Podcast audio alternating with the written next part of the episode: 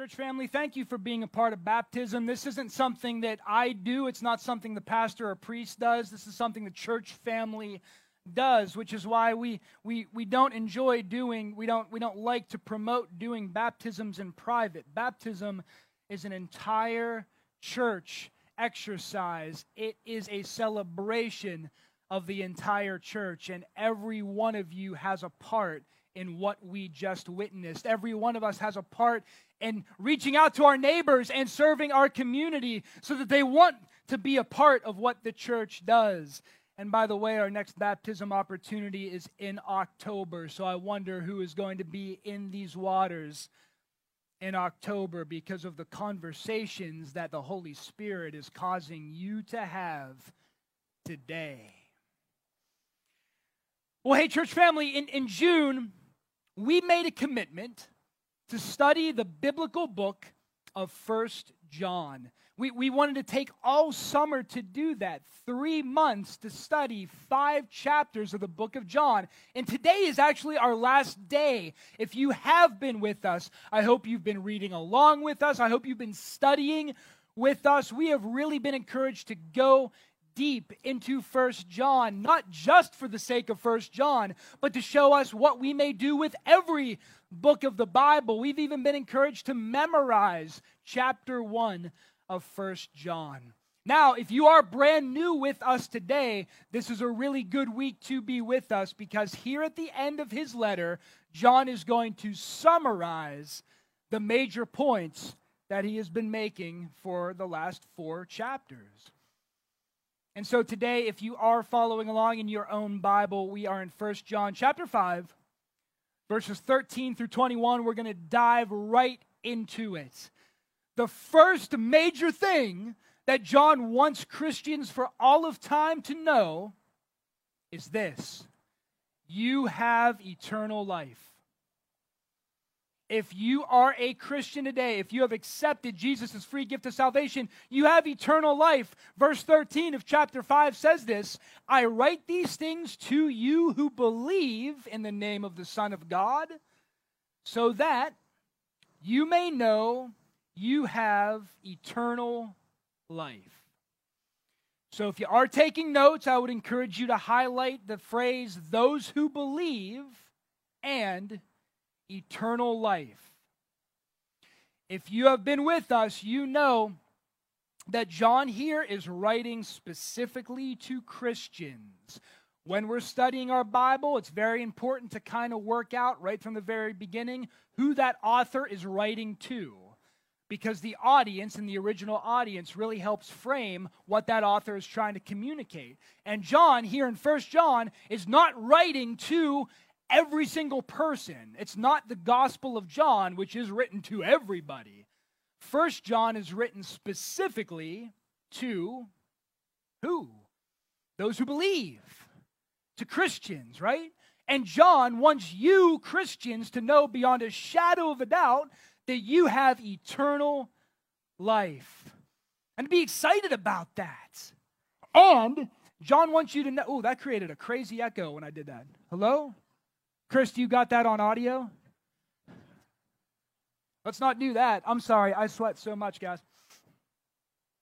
John wants us to be excited about eternal life. Check this out. John wants us to know that eternal life is not just a place, it's not just a, a, an existence. Eternal life is a person.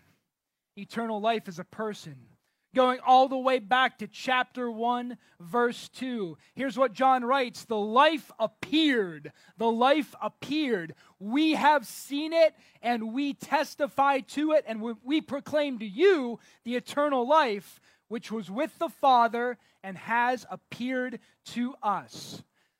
So, eternal life isn't just a place, it's not just a state of existence. Eternal life is Jesus Christ, is Jesus Christ. So, let me ask you a question. When you think about eternity, or maybe a little bit more specifically, when you think about heaven, what comes to mind? What's heaven for you? You can just shout it. What's heaven for you? Shout it out.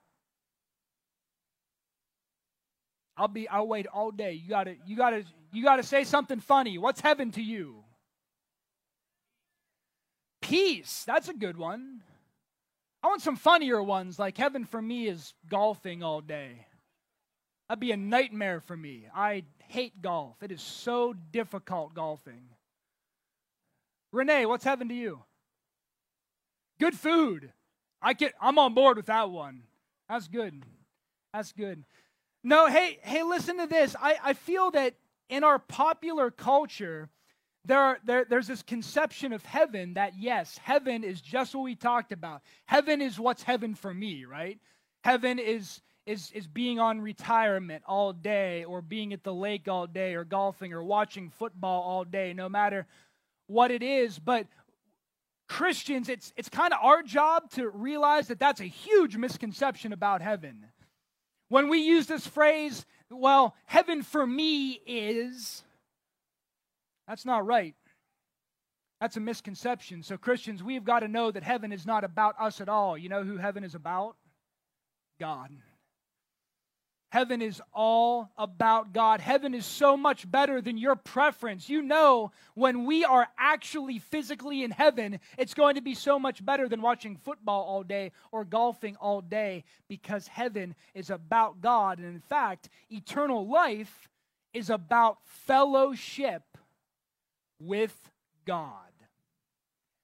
That's what heaven is fellowship with God. And if you are taking notes, you might even write that in the margin of your Bible. Now, John said this right after he mentions eternal life at the beginning of the letter. Chapter 1, verse 3 says this We proclaim to you what we have seen and heard, so that you, so that you may also have fellowship with us. And our fellowship is with the Father and with his Son, Jesus Christ. I point this out because I, I, want you to see, those of you who are kind of really studying and paying attention to this, how the end of John's letter mirrors the beginning of the letter, but even more than that, what John wants you and I to know is that eternal life is about having fellowship with God. Now, keep in mind who John is writing to. He's writing to Christians. If you are with us today and you are new with us, if you are with us today and you're not a Christian, you are welcome here. And I want to acknowledge that when you hear that eternal life is about eternal fellowship with God, that may not excite you. Because maybe for you, fellowship with God isn't the best thing ever. Stick with us. If you're not yet a Christian, stick with us because something that Christians know, or something that Christians hopefully know, is that fellowship with God is the best thing ever.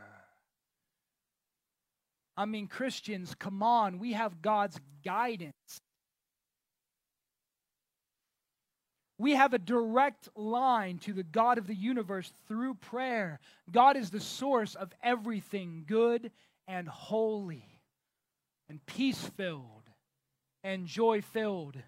And so, yes, God is the best thing with ever, and God, fellowship with God is the best thing ever. But sometimes Christians need a reminder, which is exactly what John is writing to us. John wants you and I to know that the Christian faith is about fellowship. The Christian faith is about fellowship. Now, Satan, Satan loves isolation. Our culture loves division, loves segmentation. We have a midterm election coming up in November. Does our culture love division and segmentation? Yes, it does. Our God does not like division and segmentation. Our God loves fellowship. Not only with God, but friends with each other.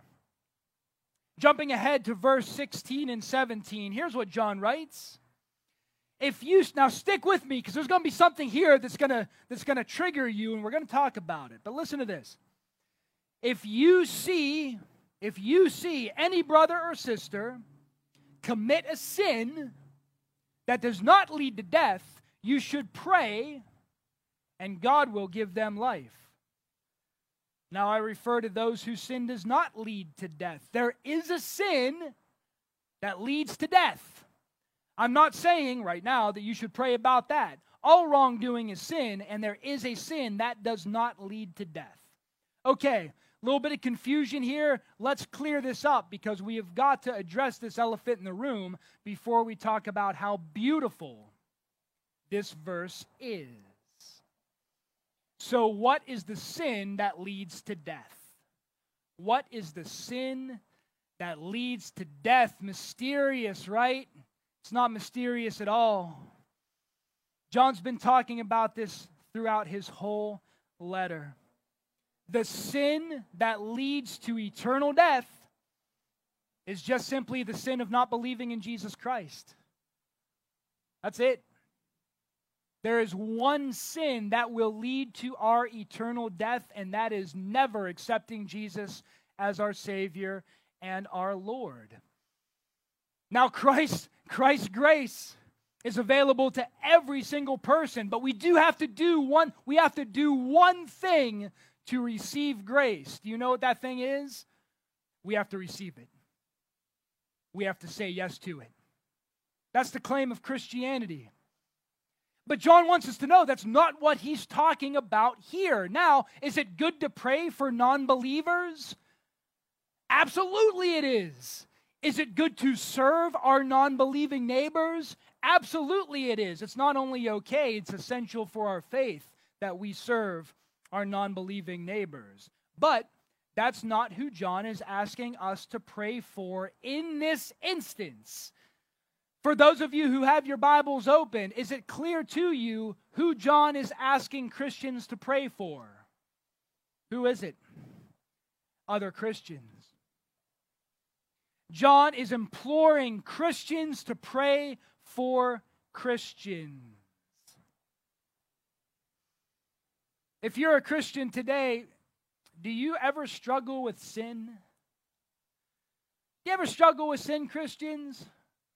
No, I see people saying, no, I never struggle with sin. hey, listen, it is very important for us to say here during a worship service that every single Christian struggles with sin. Of course we do. You're not alone.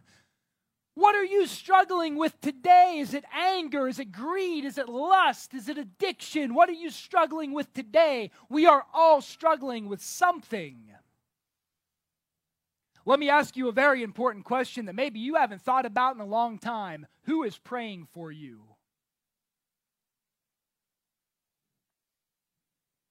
Like directly, who is praying for you on a daily basis and specifically praying for your struggle?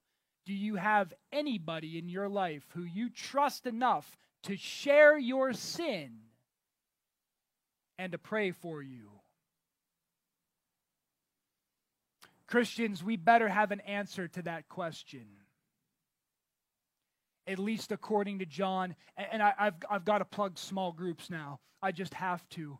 If, if, if you're a part of Charter Oak Church, if you are in this area, if you desire to continue on the path of discipleship, please be in a small group please be in a small group of Christians. Doesn't even have to be a Charter Oak Church. Be in a small group of Christians, no matter what your church family is.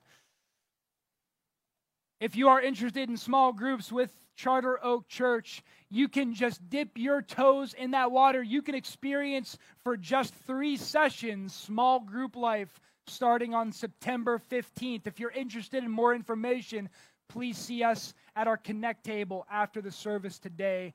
Please get involved in small group life through our all church study happening in August or happening in September.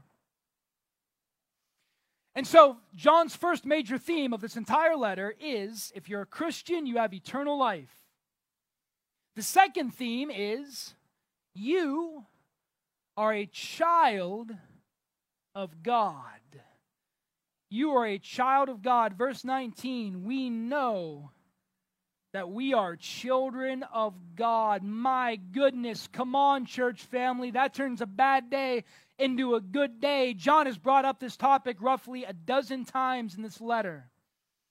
Most notably, the beginning of chapter 3, where John said, See what great love the Father has lavished on us, that we should be called children of God. For those of you who are children of God, do you know what that means? It means you're royalty. It means you are royalty.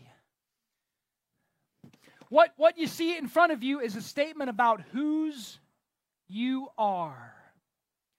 Who do you belong to? Do you belong to God or do you belong to something else? Do you belong to God or do you belong to the way of this world? Because the two are mutually exclusive. Christians, by your words, by your actions, by your deeds, by your social media posts, do you belong to God? Are your words the words of heavenly royalty? because the spiritual forces of evil want to claim you. Do you know that?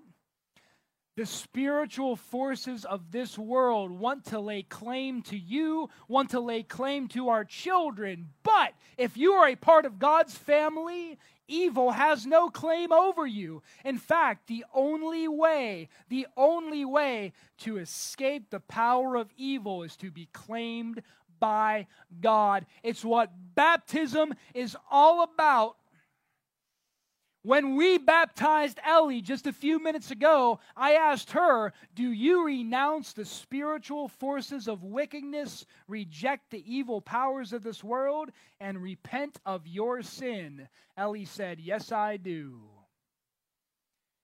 Do you? Do you reject the way of the world? Do you reject the forces of evil in this world, can you say confidently that you are a child of God? Because that's John's purpose for writing.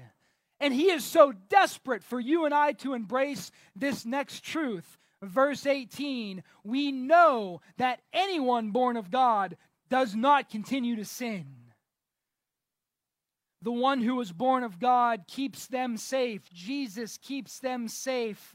And the evil one cannot harm them. The evil one cannot harm them. This is a note that is so significant, perhaps in a way you don't even realize right now. If you are taking notes in your Bible, would you please highlight the evil one cannot harm them. If you are not taking notes in your Bible, would you please tattoo this on your heart? The evil one cannot harm you if you are a child of God. Ellie, the evil one can't harm you. He has no claim over you anymore. Why? Why is that the case? If you are a Christian, if you know that you are a child of God, if you know that your destination is heaven, can I ask you a very important question? What is the worst thing that can happen to you?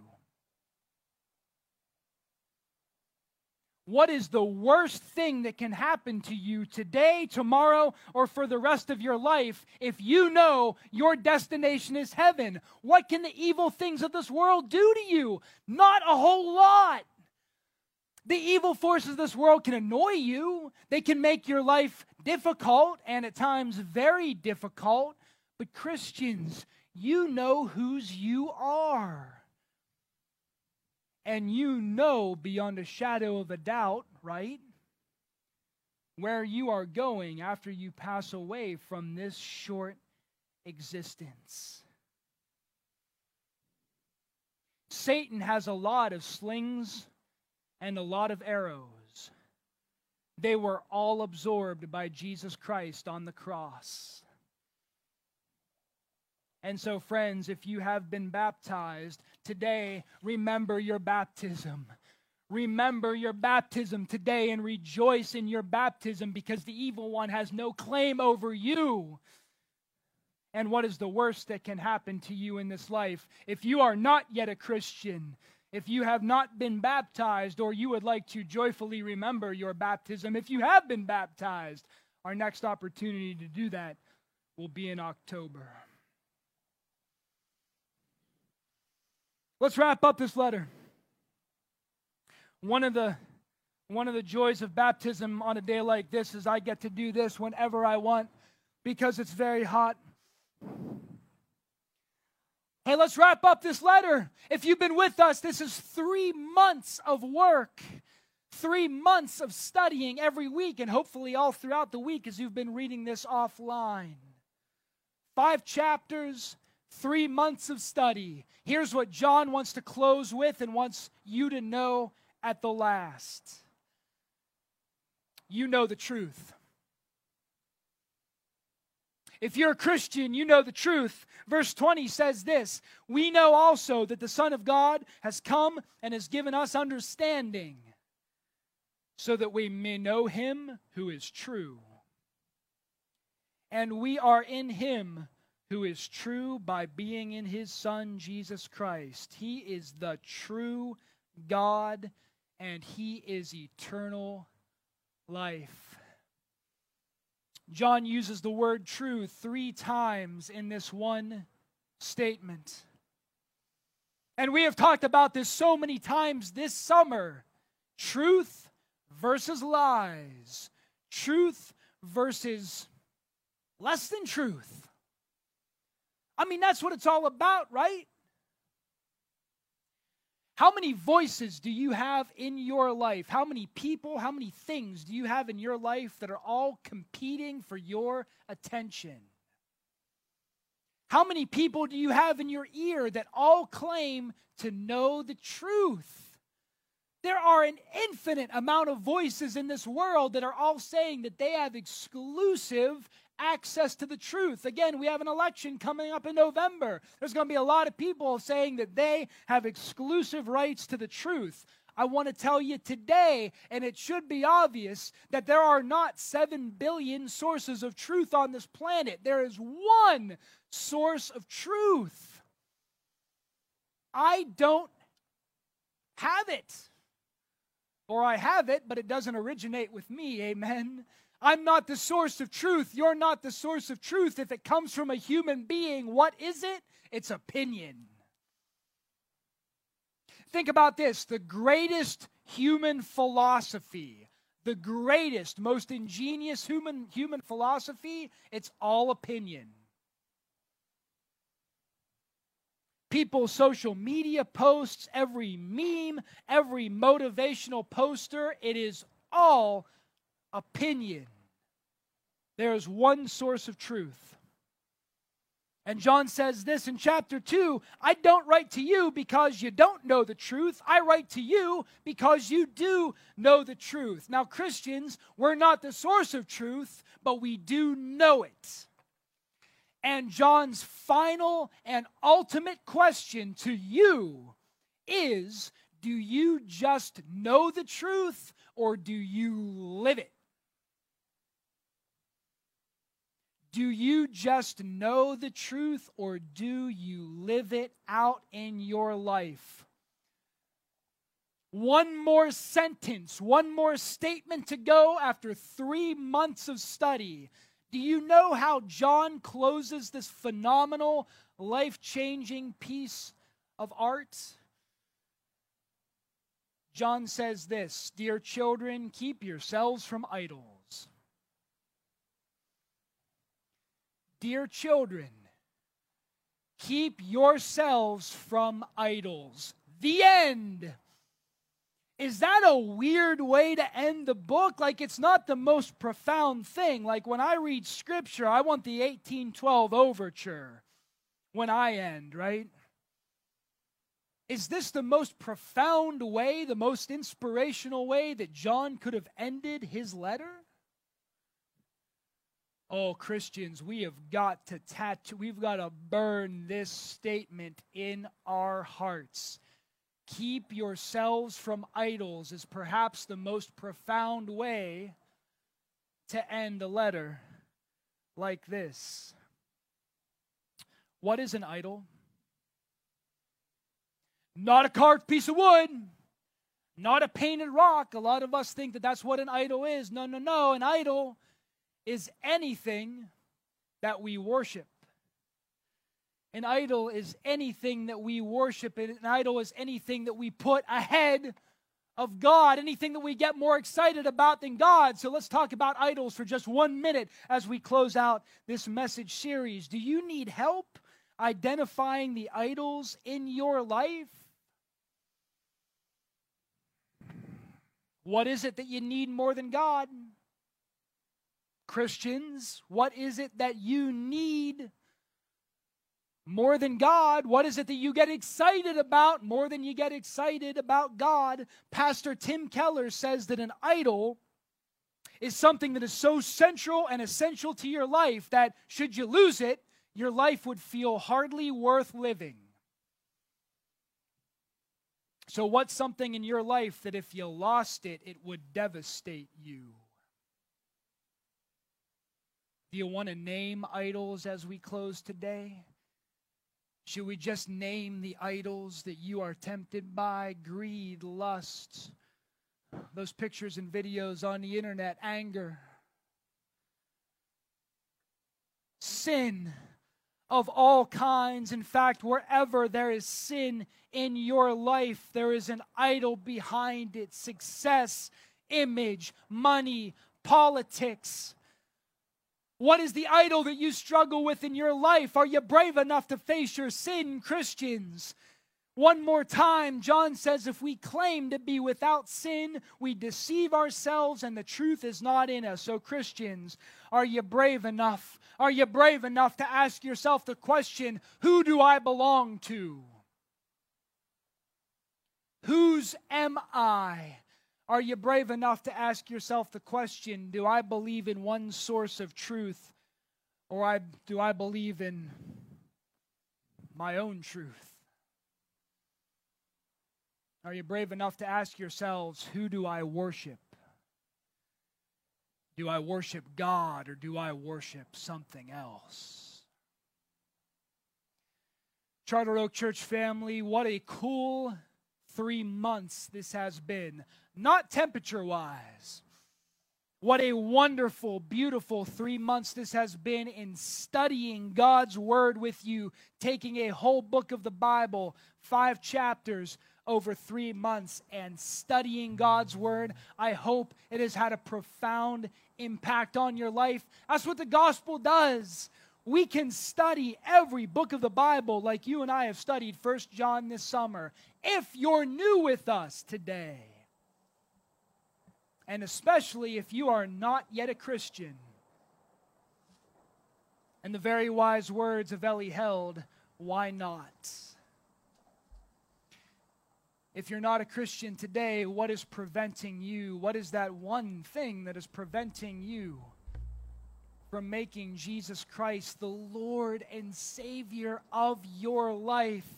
Our next opportunity for baptism is at the end of October.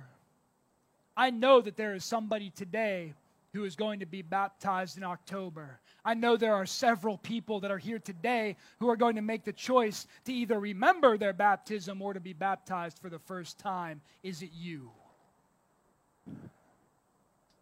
Are you ready to face your sin and are you ready to have your sin wiped away?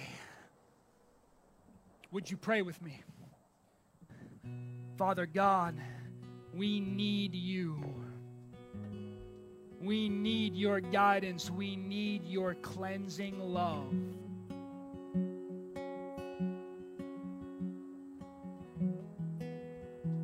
Thank you, Father, for loving us, for guiding us, for sending your Son, Jesus Christ, to die for us. Help those of us who are Christians to act like it For those who are not Christians, Father God, may we become Christian by turning away from our sin and following the Son. Lord God, it is in your precious, precious Son, Jesus' name, we pray.